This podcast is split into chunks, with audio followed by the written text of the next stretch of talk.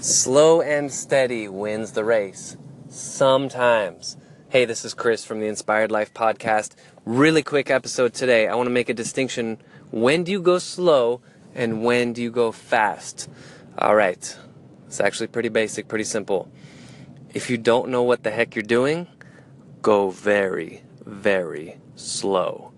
Even stop one hundred percent. You don't know what you're doing? Don't do anything. Sometimes it's better to do nothing than to do something.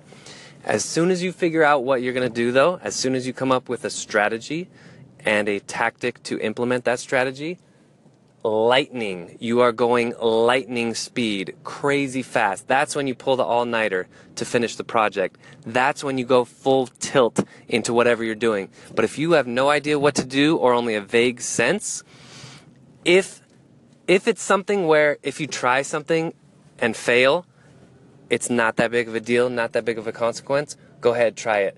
But if there are big stakes on the line and you could completely fall flat on your face and devastate yourself and it's a big downside, pause or go very, very slow. That's it for today. Thanks for listening.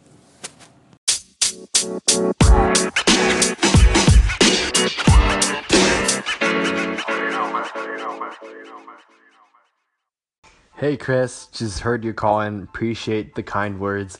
Uh, checked out your stuff as well. Big fan of your stuff. Um, so yeah, I've just put out a new episode talking about how I built my company. Um, would definitely appreciate um, you checking it out or like giving, dropping me another message. Thanks. Have a nice day.